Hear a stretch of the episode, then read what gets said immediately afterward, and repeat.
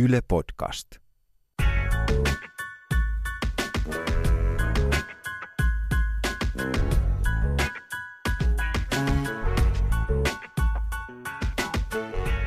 Joo, Bird, yes. Kyllä.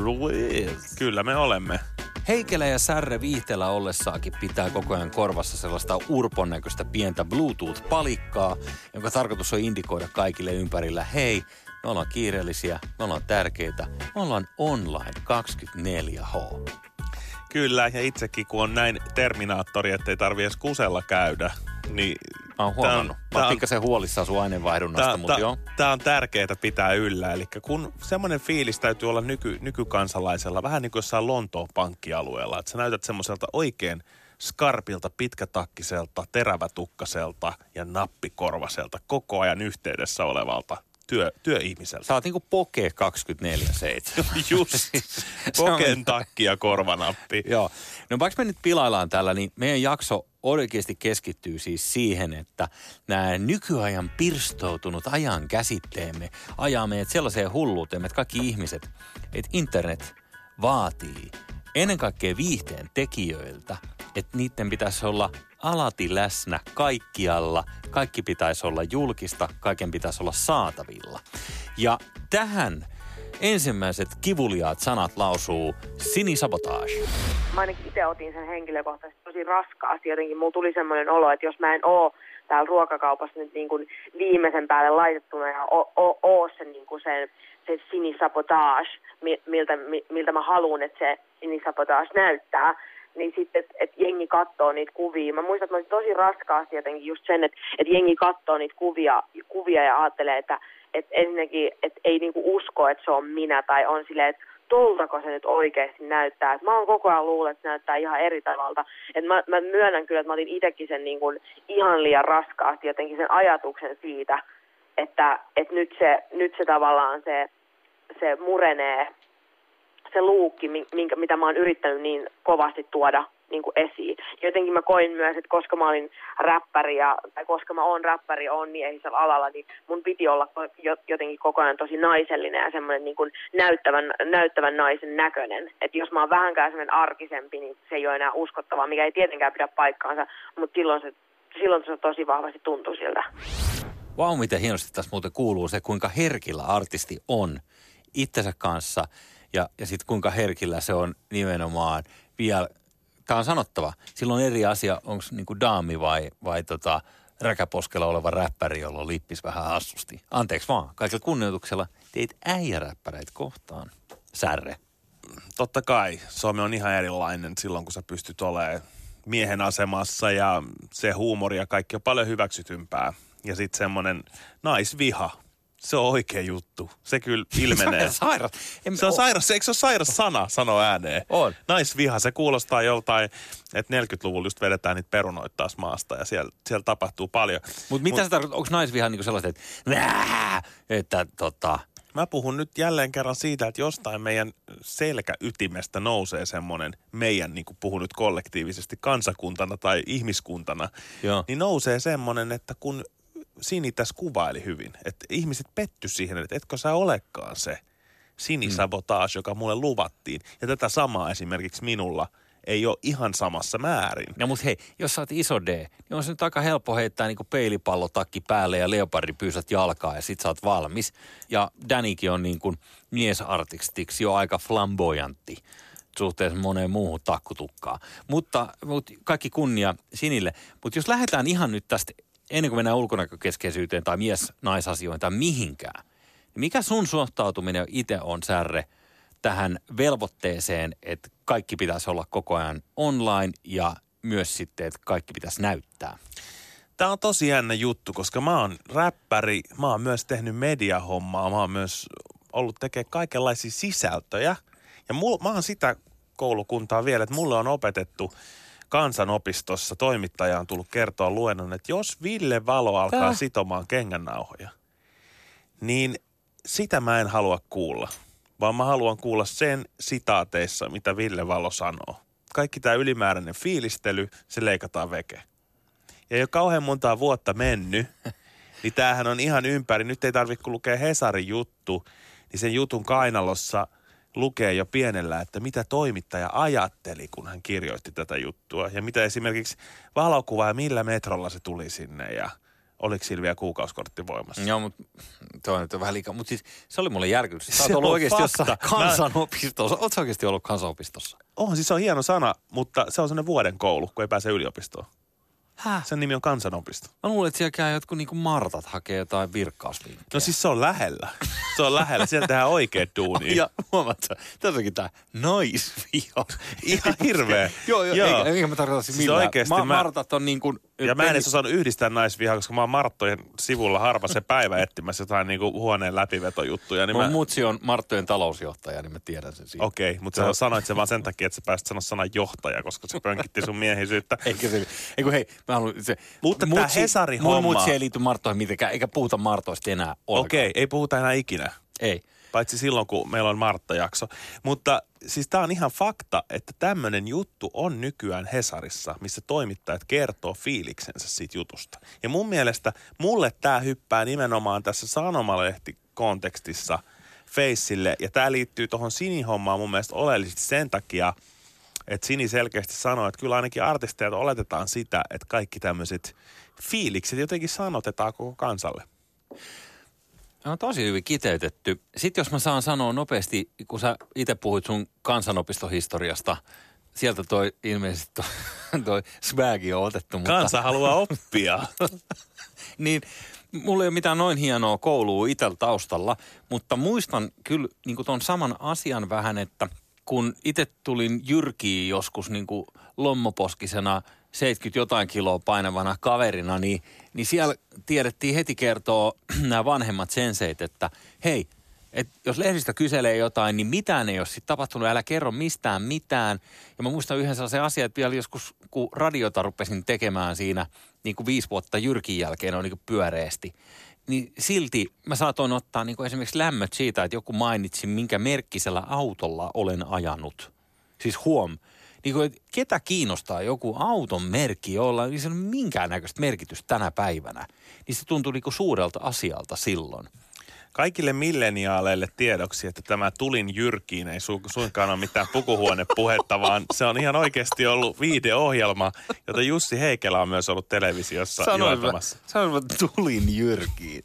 Okei, okay. mutta hei, jätetään se siihen. On aitoa olla keinutuolissa maalla, on aitoa käydä metsässä ja, ja ylipäänsä nämä, niin nämä aitouden käsitteet on sellaisia ihanteita, mitä, mitä kaikki haluaa sympata, mutta sitten kun oikeasti katsotaan ihmisten elämää, niin se, se voi ikävä kyllä näyttää hieman muoviselta ulospäin. Ja Eli ikään kuin me jotenkin myydään tämmöistä kuvaa, että me ollaan enemmän offline kuin me oikeasti ollaan tai haluttaisiin olla, mutta jostain syystä me ollaan todella just, online. Just näin. Ja se on, vaatii aika äärimmäistä rehellisyyttä itselleen, että sä jollain tavalla niin tajuaisit, että kuinka koukussa oletkaan tiettyihin juttuihin. Ja nyt ihminenhän voi olla koukus niin kuin ihan mihin vaan, ja mä oon ymmärtänyt, että tämä some on yksi sellainen, sellainen asia, mutta se, mikä mun mielestä siihen liittyy olennaisena, on tämä koko ajan nouseva informaatio-overloadi. Mä ainakin tunnen itse sellaista aikamoista voimattomuutta sen edessä, että sitä informaatio ikään kuin tulee niin paljon päälle, että ei voi mitenkään enää lähteä siitä, että nyt mä, mä haudan kaiken, mä otan kaikesta selvää, mä tiedän suunnilleen, niin kuin, miten tämä, en mä tiedä, miten tämä maailma makaa ihan oikeasti. Tuleeko sulle ikinä tätä samaa fiilistä vai kun sä oot tuollainen puoliksi kyborgi, niin ehkä, ehkä sulla tota, se menee suoraan downloadilla muistikortille? Niin, sain juuri tiedon muistikorttiini, että sinne on latautunut taas uusi muisto vähän niin kuin Zelda-pelissä tai jossain, mutta, mutta mulla, on, mulla on sama fiilis, kyllähän osa, osa infosta pitää nykyään päästää ohi. Ja se on taito päästää tiettyä informaatiota ohi ja omaksua tiettyä info sisään, että se pitää vaan jollain tavalla kohdata se todellisuus, että sitä on liikaa ja kaikkea tätä työn ulkopuolistakin kulutettavaa viihdettä on liikaa. Sitä ei koskaan ollut yhtä paljon käsillä. Ja jollain tavalla se varmaan lisää myös semmoista ahdistuneisuutta. Otetaan sinisabotaasia vähän lisää. Sosiaalinen media on sellainen asia, että mun mielestä sinne pitäisi saada niin kuin heittää niin kuin tosi paljon tavaraa sille täysin miettimättä, mutta jos kaikki kritisoi sen kaiken, mitä sä oot vaan miettimättä sinne heittänyt, niin se tuntuu, se on tosi ristiriidassa mun mielestä. Mä haluaisin mieluummin, että jos, jos mun asioita jotenkin äh, niin kuin pyöritellään ihmisten käsissä ja näin, niin se pitäisi olla sitten jotain, mikä on multa niin kuin harkittu. Jos mä saan sanoa, niin mulle tulee tästä mieleen se, todellakin artisti on tosi herkkä keskimäärin. Artistit on vielä ehkä herkempiä kuin me muut tämmöiset niin kuin, mitä mä sanoisin, pumpulissa kasvaneet, eikö niin? Eli tässä just se ristiriita, että jos sä laitat kaiken ulos, niin kuin Sini sanoo, niin mistä sä löydät sen suojan itsellesi? Koska sen jälkeen, kun sä laitat jotain ulos, niin luonnollisestikin kaikilla on mahdollisuus alkaa kommentoimaan ja jopa niin kuin oikeus alkaa kommentoimaan sitä. Kyllä, ja Sinihän tässä just rakentaa tosi todenmukaista kuvaa siitä, että kun artistina itsekin tietää sen, että silloin kun semmoista johdonmukaista viestintää harrastaa itsestään, niin se vaan toimii aika hyvin. Et silloin kun sä päätät, niin jotenkin pelkistää, että sanotaan, että mä oon särre, että mä oon tää koripallojätkä. Ja ottaa se vastaan ja myös ostaa se viesti, oli se jo tahatonta tai ei, niin Sinihän puhuu tästä samasta, että hän haluaisi kuitenkin sisimmässään heittää vähän sitä sun tätä sinne someen. Ja mä oon tehnyt itse sen valinnan, että mä haluan kans. Että mä haluan oikeasti, että siellä on myös kuvia mun arkielämästä ja siellä on kuvia myös siitä, mikä musta tuntuu, että tämä on nyt mun yhteisölle tärkeä. Mutta mä ymmärrän, että ne ihmiset, jotka ei pysty tätä tekemään, niillä on vaikka isompi levyyhtiö koneessa tai joku, että nyt myydään tätä tiettyä kuvaa, niin se on varmasti aika raskasta. Jos mä olisin partipuupperi, niin mä sanoisin tähän, että Sinilläkin saattaisi olla – vähän toisenlainen ääni ehkä kellossa, jos hänellä olisi jatkuvasti hittejä, jotka pyörii kanavalla. Ja tämä on mun mielestä niin kuin se artistiuden kauhea puoli, että kun Levikset repee hitti, jonka jälkeen sulta aletaan odottaa, että no koska se seuraava tulee, milloin se leka tulee. Ja sit sä alat saamaan joltain niin kuin puolitutuilta vähän sellaisia niin kuin, tiedätkö, muikkareita, että no hei, että kyllä se sullakin vielä lähtee tosta ja joo, joo, joo, mä muistan silloin, kun se sun hitti tuli. Niin, niin tavallaan – että tuohon artistille karmea tilanne, kun kaikki on julkista ja sitten jos et sä löydä sitä uutta, mitä niin kuin jotkut pitää itsestäänselvyytenä, että sul pitäisi olla niin kuin lekoja soimassa. Eminem, ehkä maailman kuuluisimpia räppäreitä. Julkaisi syksyllä uuden levyn ja johtosinkku Fall oli videoa myöten täynnä viittauksia siitä, että miten kun muut kritisoi somessa, niin Eminem jo ikämiehenä – lähtee vastaamaan kaikkiin näihin somekommentteihin ja kritiikkeihin. Tässä on vähän tämmöinen surkuhupasa taso. Että niin kuin lähemmäs varmaan 50 kolkutteleva tyyppikohta, niin ikään kuin oikeasti se kokee. niin vanha vai? Mä luulen, että se on jossain neljäs viidessä. Okay. Niin, niin lähtee kommunikoimaan tämmöisten nettitrollien kanssa niin kuin omalla siinä, kun se niin kuin eka reaktio, ei se niin kuin mitään järkeä. Että Eminenhän on tuolla korkealla ja nämä Joo. muut huutelee täältä alhaalta. Eihän näiden tarvitsisi kohdata tässä puolimatkassa. Että Eminemin ei tarvitse tulla tänne vallihautaa kattoa. Joo mitä nämä länkyttää. Mutta sitten tulee just tämä, että se on helppo sanoa ulkopuolelta, että taiteilijat on liian herkkiä, koska toisaalta tämä hypersensitiivisyys on se, joka tämän taiteen tänne maailmaan luo ja sen takia, sen takia taiteilijoita tarvitaan, että ne on herkkiä ja ne osaa nappaa näitä impulseja ja sen takia ne on myös ehkä alttiimpia sitten jäämään sinne kritiikin pyörteisiin. Ja mä en tarkoita minä dissauksena, että artistit on herkkiä. Mun mielestä se on hienoa, että on herkkiä ihmisiä, eikä sellainen niin kuin ulkokultainen kovuus ole mistään kotosi. Ja niin kuin – mä en tykkää hirveästi, mä en luota ihmisiin, jotka ei reagoi ja jotka ei ole jotenkin niin kuin, tiedätkö, pinnassa, että et niiden kanssa niin lähtee. Et jos on sellaisia tyyppejä, jotka tuijottaa vaan, vaan sun läpi eikä oikein niin kuin, tuu minkäännäköistä vibaa, niin sit en, en mä tiedä, onko se tuleeko joku, onko, mistä se johtuu? Onko mä, onko mä jotenkin sen suhteen niin itse rajoittunut? No ainakin sä rupesit itse nauraa kesken sun oman pointtisi, että sä, sä et voi olla täysin kyborgi. no joo, joo. Mä toisaalta ymmärrän tota Eminemiä, että kun häntä saattaa ärsyttää se, että hän laittaa jotain someen, niin hän ymmärtää myös, että siihen nämä kaikki muut irvilaivat pääsee suoraan ratsastamaan myös sille hänen näkyvyydellä, että ne voi kommentoida siihen kommenttikenttään – mitä haluavat. Ja sitten sen jälkeen Eminem kokee, että se on niinku vähän sama asia kuin että me oltaisiin jossain niinku julkisessa tilanteessa keskellä keikkaa tai jotain muuta.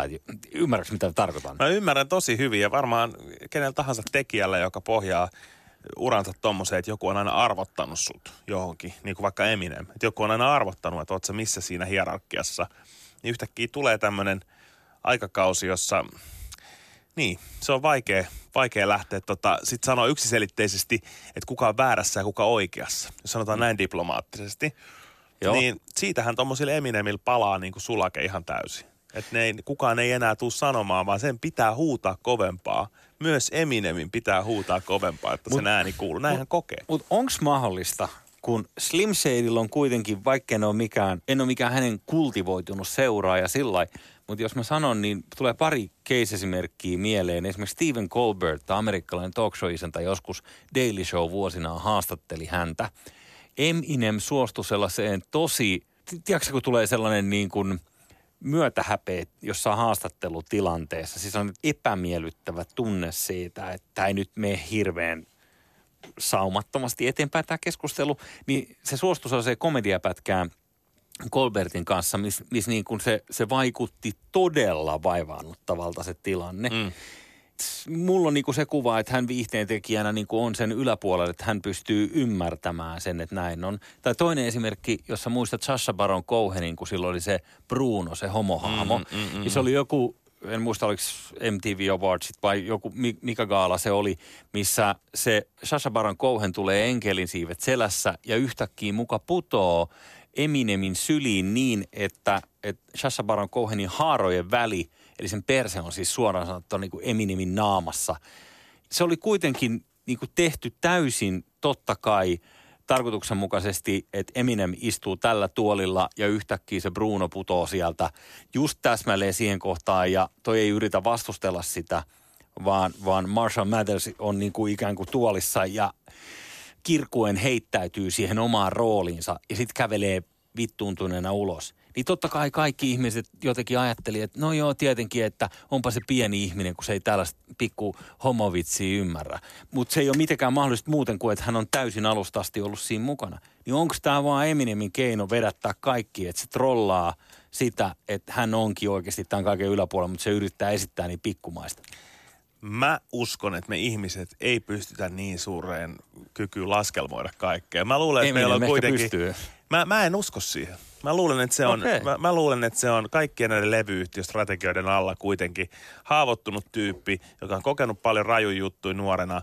Ja mä veikkaan, että meitä oikeasti ohjaa semmoiset tunneimpulssit ja semmoiset perimmäiset tarpeet tulla kuulluksi ja nähdyksi, jos näin voi sanoa. Ja Eminemin on sen verran voimakkaat, että mä ymmärrän, että se ei aina jaksa lähteä jokaiseen pikkunokkelaan vitsiin mukaan. No mutta nyt kun me ollaan jauhettu tätä, niin mitä mieltä sä oot itse siitä, että mikä sun suhtautuminen on someen? Siis some on niin, että sitä ei edes tavallaan muista, että oli semmoinen aika ilman somea, vaikka se oli ihan tuossa äsken, mikä on ensimmäinen pointti. Se on, se on mun mielestä erikoista. Mä artistina joudun nyt koko ajan miettimään sitä. Mä lähden posin kautta Instagramiin ilman, niin ei olisi koko särreä. Joo, mutta tuleeko sinusta koskaan paranoidi? Siis sen suhteen, että... Tulee. Niin, et... Tulee, todellakin tulee. Ja, ja, ja monesti just sitä, että mitä sattuu – postaamaan, kuvaamaan, videoimaan ja kun kyse ei ole vaan siitä, mitä sä itse videoit. Vaan otetaan joku tämmöinen some, mihin ihmiset voi tägätä sut. Ne voi merkitä sut mukaan. Sanotaan mm. vaikka keikan jälkeen, mä saatan sanoa keikalla. Viisi minuuttia, mä otan vesi, veden tai bissen ja sitten mä tuun ottaa kuvat tuohon lavan viereen.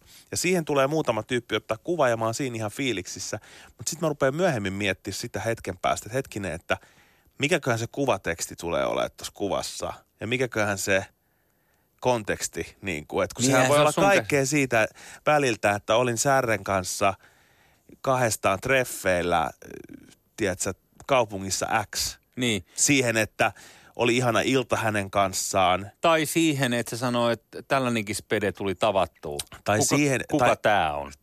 Joo, tai siihen, että, että tota, joku on vaan oikeasti silleen niin kuin rehellisesti kertoisi, että olin keikalla, otin selfien niin siinä on niin monta tuommoista tulokulmaa. Että mihin ja ton sama, tosta mä oon myös päästänyt irti. Mä oon ajatellut, että se on vähän niin kuin joko tai ei. Että joko sä et ole kuvattavana, tai sit sä oot. Koska mä oon nähnyt myös sen, mihin se menee, kun sä suljet ton kaiken pois. Ja ihmiset rupeaa tarvii ympärilleen niin kuin kaikenlaista porukkaa ja, ja, jotenkin semmoista turvaa, niin mun mielestä sekään ei ole semmoinen kauhean terve tapa käsitellä tätä kaikkea. Puhut se niin kuin Mika Salo, jolla oli portsari aina mukaan, lähti ulos. No käytännössä mä puhun vähän samantyyppisestä jutusta, että joko sä, joko sä oot koska mun pointti on niinku se, että päästämällä irti siitä, että sä olet jollain tavalla tämmöinen ylijumala omassa päässäsi, niin sä saatat myös vaikuttaa positiivisesti siihen, että miten se homma tulee menemään. Joo. Tuo on hyvä pointti, koska mä oon itekin, mä oon pelkään lentämistä ja ne sanoo, että ihmiset, jotka pelkää lentämistä, ne on kontrollifriikkejä. On Aina sellainen fiilis, että mä oon kontrollifriikki, mä oon kuin psykopaatti tyyli. No kerro sä somesta. kaikkea. Sä aikaisemmin sanoit mulle, että sä et tykkää siitä, että säkin oot sitä koulukuntaa, että ihan kaiken ei tarvitse näkyä koko Ei, ajan. kun mä, mä vihaan sitä suurimman osa ajasta. Ja sitten taas välillä ö, se on vähän niin kuin, että mistä päin tuulee. Mm. Niin sitten jonain päivinä, hei, tässä on kiva fiilis ja laitetaan tässä nyt tällainen päivitys ja näin. Saattaa mennä viikkoa, että mä en halua tehdä mitään, en halua kuullakaan koko asiasta. Mutta kun se, se ei poista sitä asiaa, että jos sä oot viihteen tekijä, niin se on ihan sama tykkääkö mä siitä vai en. Mutta se on siellä ja se, se kuuluu siihen pakettiin. Tai jos mä en halua tehdä mitään sinne, niin sit mun oltava aika niinku pirun hyvät väylät siihen, että mitä me mennään jatkossa tehdä sellaista ammattia, missä tavallaan liitännäisenä kaikki kysyy koko ajan, että no hei, mitä sä, voit sä vähän puffaa sitä sitten, jos me tehdään jotain, niin sä voit laittaa sen sitten sinne itse esille ja ja sun kauttahan me saadaankin näitä ihmisiä kiinni. Onko sulla jotain, mikä on sun mielestä niinku off limits sun somessa? No kaikki. En mä tee, niin kuin, en mä halua laittaa sinne lähtökohtaisesti mitään. Mutta toi Mut kuulostaa me- jo lähtökohtaisesti, lähtökohtaisesti sä oot kontrollissa siitä, koska sä just sanoit, että sä voit käyttää jonkun päivän somessa, mutta sit sä voi olla viikkoja, että sä et tee mitään, Joo, eiks niin? joo, joo. Niin toihan voisi olla jonkun, jos sulla olisi joku somestrategi, niin se voisi olla sen painajainen. Että se olisi enemmänkin, että ei kun Jussi, sulle sopii helvetti hyvin nämä, kun sä tästä biljardin, biljardin pelusta, niin kuin, että sä oot tämmöinen niin kuin, Se on vähän tota keissiäkin. Niin niin se voi... No joo, okei. Okay. Sä oot tämmönen niinku case Jussi. Ja tota, että vedättää joka perjantai tää biljardi. Että tää on tosi kova. Et laita semmonen biljardikuva joka perjan, perjantai ja se melkein riittää. Ja se voisi purra, mutta se voisi myös luoda jotain sellaista suhdetta sun ja sen somen välille, mistä sulla ei paluuta enää. Mä kerron yhden esimerkin. Mietittiin just yhden somestrategin kanssa, kuule tässä tällä viikolla. Ja sitten se oli silleen, että hei, mulla on kaksi ehdotusta. Ensimmäinen ehdotus on tällainen, että hei, sunnuntai aamuksi sä heräät. Sä rupeat saman tien tekemään tästä Instagram-liveä. Mä oon että oot sä täysin vajakki. Että siis sä oot täysin tärähtänyt. Että Kuvittelet sä oikeasti, että mä niinku lauantai-illan jälkeen, joka on sisältänyt kaikkea mahdollisesti epäterveellistä, mitä ihminen voi niinku omiin reikinsä työntää. Niin, niin mä, mä oon tehnyt sen kaiken.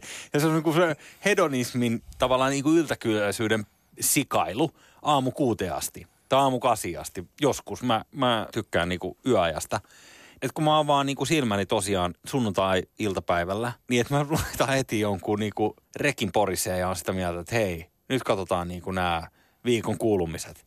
Morjes. Sitten tota, toinen ehdotus oli, että, että se pitäisi olla niinku perjantai-ilta. Ja se, sit, siihen mä suhtaudun jo niinku huomattavasti myötämielisemmin. Mutta mulla on, mä myönnän, että mulla on niinku tosi vi, viharakkaussuhde tähän kaikkeen, koska mun tekosyy on se, että – että kun mä oon kasvanut kokonaan toisenlaiseen niin kuin siihen peittelyn kulttuuriin, niin mun ei kuulu mukaan oppia tätä. Mutta se on vähän, mä oon todennut tässä viimeisen parin vuoden aikana, kun mä oon tätä niin kuin kelannut ja miettinyt, niin mun on aika oppia niin kuin uusia temppuja, tai mä voin pa- pakata pillit pussiin ja miettiä jotain niin kuin, vaikka vihannesmyyjäuraa tai jotain muuta.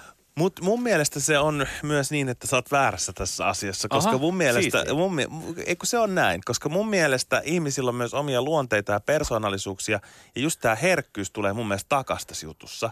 Että jos joku tyyppi viedään pois täysin siitä sen omalta alueelta toimia, vaan sen takia, että on tapahtunut joku yhteiskunnallinen murros, niin sehän ei ole ollenkaan se, mikä palvelee sitä tyyppiä. Eli eihän, jokainen ei voi tehdä itsestään YouTube-kanavaa. YouTubessa varmaan rajaton määrä jotain bittiavaruutta, että siellä on tilaa, mutta eihän kukaan ei kattoo. Ei, ja siis mun mielestä se on... Eikö se ole siis hyvä, että siellä on kaksi YouTube-kanavaa vähemmän, se on meillä ei vähintään- kummalkaan ole? Ihan, ihan totta. Joo, mä, mä oon sitä mieltä, että vähintään- kaikista ei tarvitse chiikaa sitä samaa juttua. vähintään joku 95 prosenttia koko tuben matskusta on sellaista, mitä käytännössä ei kukaan kattonut. Et sitä on katsottu ehkä seitsemän kertaa tai 23 kertaa jonkun kaveriporukan toimesta, mutta se ei ole niinku lentänyt ikinä.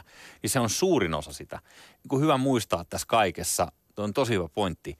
Mitä sitten? Että siinä ei mitään hyötyä tehdä mitään sellaista, mitä kukaan ei koskaan väijymässä. Ja kyse on vaan siitä, mihin maaliin haluaa ampua, koska mä edelleen pidän itse suuressa arvossa esimerkiksi jotain TV-sarjaa ja arvostan sen tekijää ja muistan aina vuositolkulla sitä samaa sarjaa ja samaa tekijää.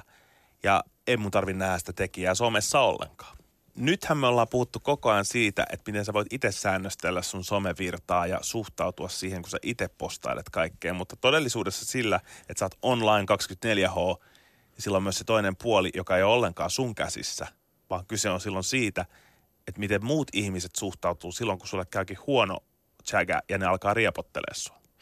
Ehkä paras esimerkki tuosta on Teri Niitti, joka ikävä kyllä ei ole enää keskuudessamme ja se itse asiassa johtuu siitä, mitä tapahtui somessa, tai ainakin silloin tosi iso vaikutus siihen, koska Teri teki sillä lailla, että hän lähti New Yorkiin, stylisti mies kun on, niin päätti vähän mennä haistelemaan uusia tuulia. Teki lentokoneesta sellaisen päivityksen, missä se otti kuvan ja jollain tavalla ilmoitti, että voi luoja, että pitääkö mun nyt kestää täällä ykkösluokassa jotain imettävää äitiä.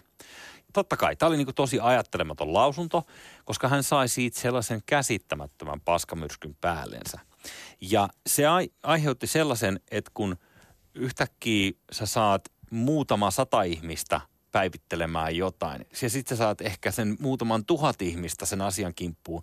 Ja sen jälkeen yhtäkkiä perinteinen media herää ja rupeaa tunkemaan sitä sun päivitystä niin kuin isoihin otsikoihin ja, ja niin kuin muutaman kahden miljoonan lukijan eteen.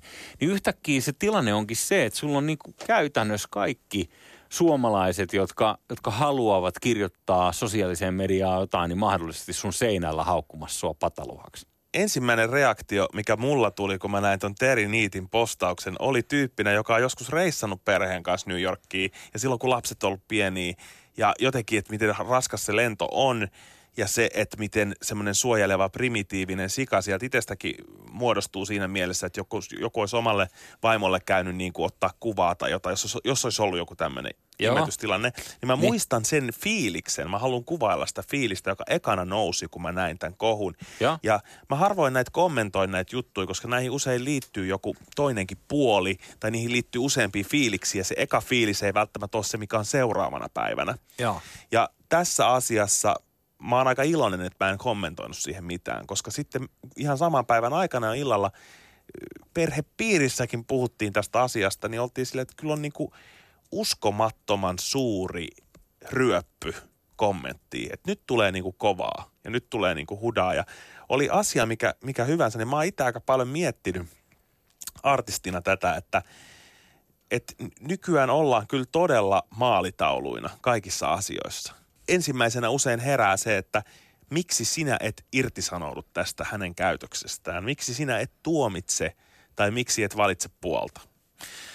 Jokainen meistä on niin kuin sanonut tyhmän asian tai tehnyt jonkun niin kuin virheen tai ollut mauton jossain tilanteessa. Mä itse nostan käden pystyyn, että mä oon tehnyt sen niin kuin helkkarin monesti ja julkisesti ja välillä tahalteen ja välillä vaan, koska joskus tykkää ärsyttää ihmisiä.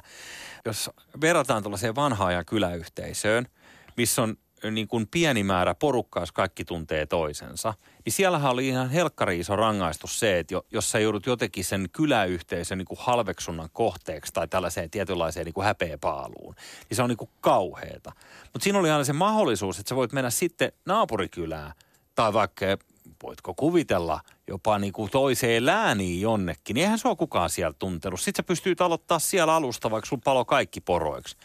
Mutta kun tässä on vähän se ongelma, että internet on tehnyt tavallaan siitä kyläyhteisöstä koko tämän maan kattavan, kaikki, jotka kieltä vähän taitaa, niin, niin tajuu sen ja kaikilla on sen jälkeen joku mielipide.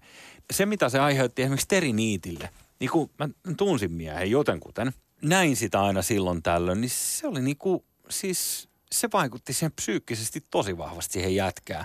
Että se oli silleen, että kun mä näin sen muutama kuukausi sen jälkeen, niin se oli silleen, että et, et joo, no on tässä vähän ollut niinku kaikkea ja, ja ei ole niinku, hän sanoi suoraan, että tietysti tuolla niinku hyvän päivän tutulle, että, että on ollut vähän niin kuin masennusta ja ollut vähän vaikeaa tässä näin. Ja ties tasan tarkkaan, että mä tiedän, mihin hän viittaa. Nyt jos ajatellaan, hän teki yhden tyhmän päivityksen yksi dorka-ajatus, yksi vähän leuhka juttu lentokoneesta. Hei, mä oon matkan New Yorkiin, mä oon ykkösluokassa. Miksi täällä jotain urpoa, jotka imettää? Mullekin tulee artistina jonkun verran. Silloin tällöin tulee pyyntöjä ottaa kantaa johonkin. Ja niitä tulee välillä inboxiin ja niissä on vahvasti yleensä semmoinen sävy, että se täytyy tehdä heti se kannanotto. joku juttu on tullut ja siihen pitäisi heti valita puoli.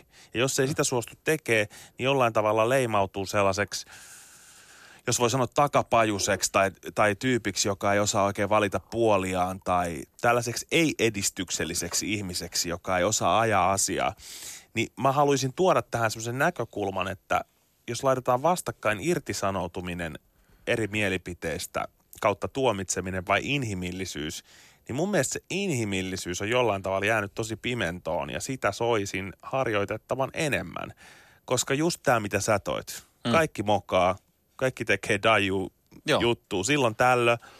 Mä ainakin ja, mietin itse niitä monta kertaa himasmaa, että mä, niin kun mä saan joku kylmät väreet jostain, että kuinka urpo mä oon ollutkaan, että mitä mä oon miettinyt, miksi mä oon tehnyt noin. Ja nyt kuuntele, kun kansanopiston superhumanisti T-kuppi kädessä tulee laittaa sulle vähän vierasperäistä sanaa. Tämmönen nimi kuin Bourdieu.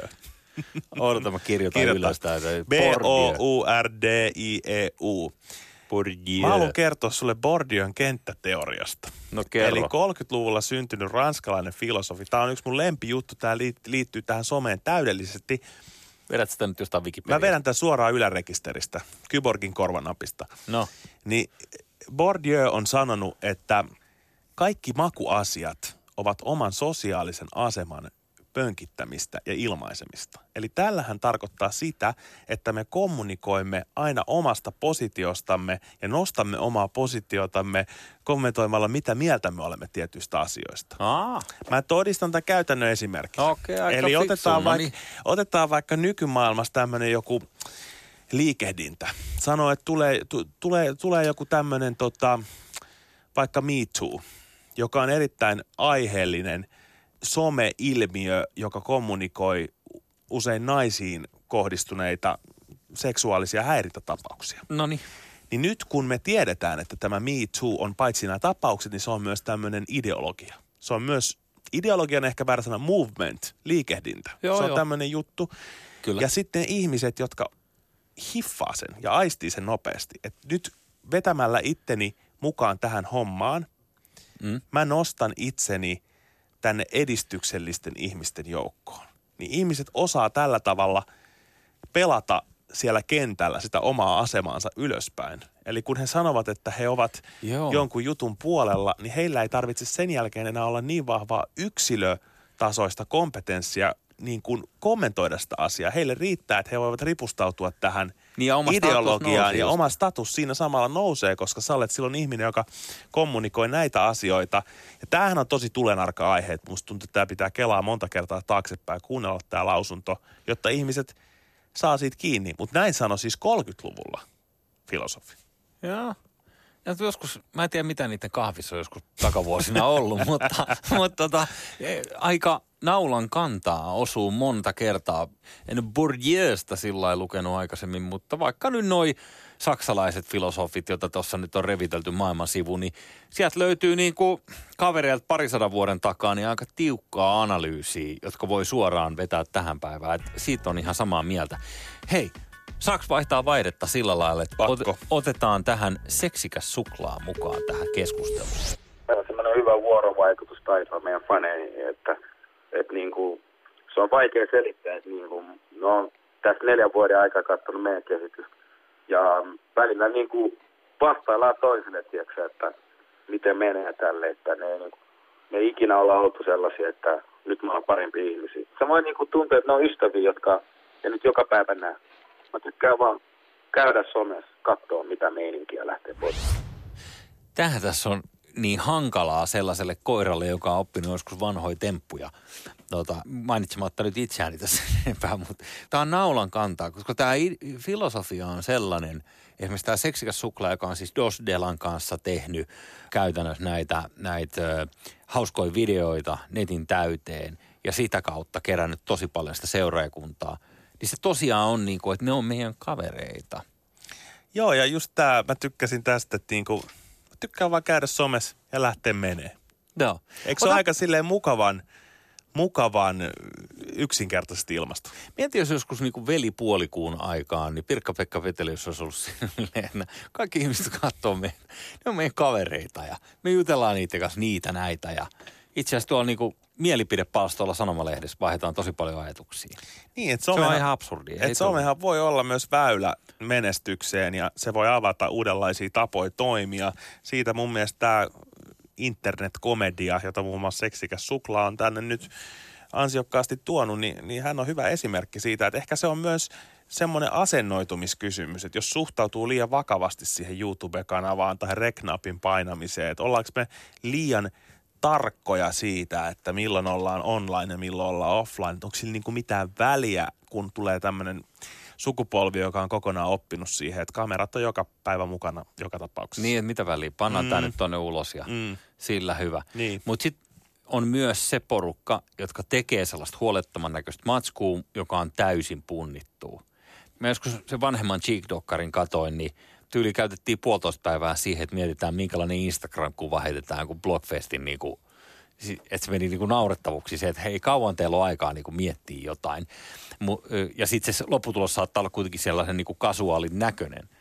Ja sitten mä en tiedä, että kuinka paljon on niitä, jotka tekee näitä snappia ja, ja tätä Insta Diaries-osiota, jotka äh, haluaa sen näyttävän niin kuin härömmältä ja sellaiselta niin kuin likasemmalta kuin se itse asiassa onkaan. Että ne kuitenkin kelaa sitä aika, aika tarkkaan.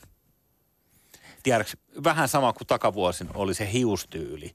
Että sen piti olla vähän sille sekaisin pörrös, niin kuin just heräneen näköisenä, mutta silti se on niin kuin just sillä laitettu jokainen karva oikeaan asentoon. Ehkä näillä on vaan samanlainen hiustyyli kuin mitä toi takatukka nimettiin 80-luvulla, että business in the front, party in the back. Äh, eli pitäisikö meidän kaikkien nyt tässä ottaa seksikkäältä suklaalta sitten vinkeistä vaari? Ei tätä voi niinku kuvitella, että tämä muuttui tällaiseksi. Että niinku nyt kaksi vuotta eletty tällä näin, niin sen mä tiedän, ei sitä, ei sitä osaa kuvitella. Tiedätkö. Meille iso juttu oli sillä että TV-alus. Mutta niinku ei se niin helppoa ole, että TVllä on tietyt säännöt, tietyt kriteerit, konseptit, miten ne menee. Sitten sillä että sai tehdä niinku ihan omalainen, vaikka meillä on tämmöinen pieni tuotantoyhtiö, ei meillä ole mitään isoja kameroja, mutta me mentiin sillä, mitä meillä oli. Onpa virkistävää kuulla just tämä pointti, että ei ahdistakaan se, että somessa pitää olla, vaan se, että pitäisikin jonnekin TVC yrittää työntää jotain. Eli itse asiassa tämä vanha media koetaan tämmöisenä riippakivenä. Mutta mä oon kokenut, että aika moni somentekijä pitää edelleenkin telkkariin jonkun näköisenä virstanpylväänä, että ne, niin kuin, että no joo, että voidaan me tehdä tänne someen, mutta sitten kun me saadaan oma TV-show, niin sitten se, sit se jotenkin lähtee siitä. Ja onhan se artistinkin näkökulmasta, kun se telkkari on edelleen ihan superiso. Tiedän monta kollegaa, jotka ovat tehneet vaikka mitä näkyvyysjuttuja, ja sitten he ovat menneet mukaan johonkin televisiojuttuun, ja sen jälkeen he poikkeuksetta sanovat, että kyllä televisio on aina televisio.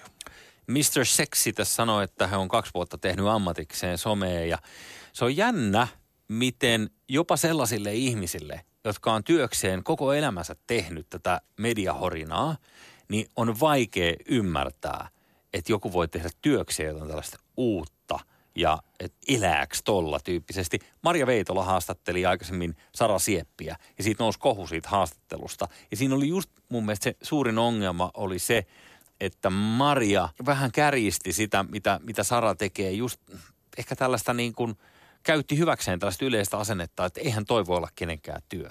M- mitä sä niin kuin teet? Some varmaan nähdään edelleen sellaisena, että ainoa tapa, miten me uskalletaan kommentoida sitä, on semmoisen ilkikurisen komedian kautta. Eli ainoa tapa, miten me uskalletaan edes ottaa se esille, kun me ei ymmärretä, että se on, se on vähän sama, miten suomi-räppiin suhtauduttiin tuossa 15 vuotta sitten. Että New York on tuolla päin. Niin, niin, niin, palaa. niin se, miten sä olisit lähestynyt sitä ehkä parikymmentä vuotta sitten, niin saisit tullut sanoa mulle, että no vähän samalla tavalla. Että kato nyt, että jos sä heilutat sun käsiä, niin kato kun mä heilutan mun käsiä. Niin kuin sama juttu. se on niin vieras homma. Sanottiinko tollasta? No sä mitä heilut- luulet? Mä muistan vaan sen, että, että yleensä kaikissa haastatteluissa elastisille ja kapasiteettiyksiköille ja kaikille niille, jotka ihan ekana joutu siihen niin kuin mun mielestä siihen tulilinjaan, niin, niin se oli aina se, että miten, miten tämä MC-Nikke tee ja Raptori ja nää. Ja sitten jossain vaiheessa ne alkoi olla niin täynnä sitä kysymystä, että ne otti aina pultit, jos joku viittaskin näihin 80-90-luvun taitteen juttuihin. Ihan hyvä, että otti pultit. Mutta Joo. joo. siinä oli jokaisella omat suojautumismekanismit. Mä käytin vähän kapeampia housuja, koska mä olin jotenkin tietoinen juuristani.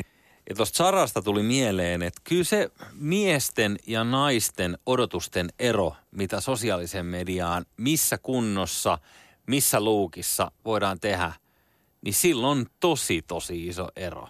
Et jos mä saan kertoa pienen kevennyksen. Yksi tämmöinen hyvin tunnettu suomalaisurheilija, mies, niin esiintyi erään, erään tota, räbäyttäjän tässä Instagram Diaryssa sillä lailla, että neljän aikaan aamuyöllä, kun pelattiin pingistä, niin se tämä urheilusankari pelasi pingistä siis pelkästään teepaidassa, eli munasilteen.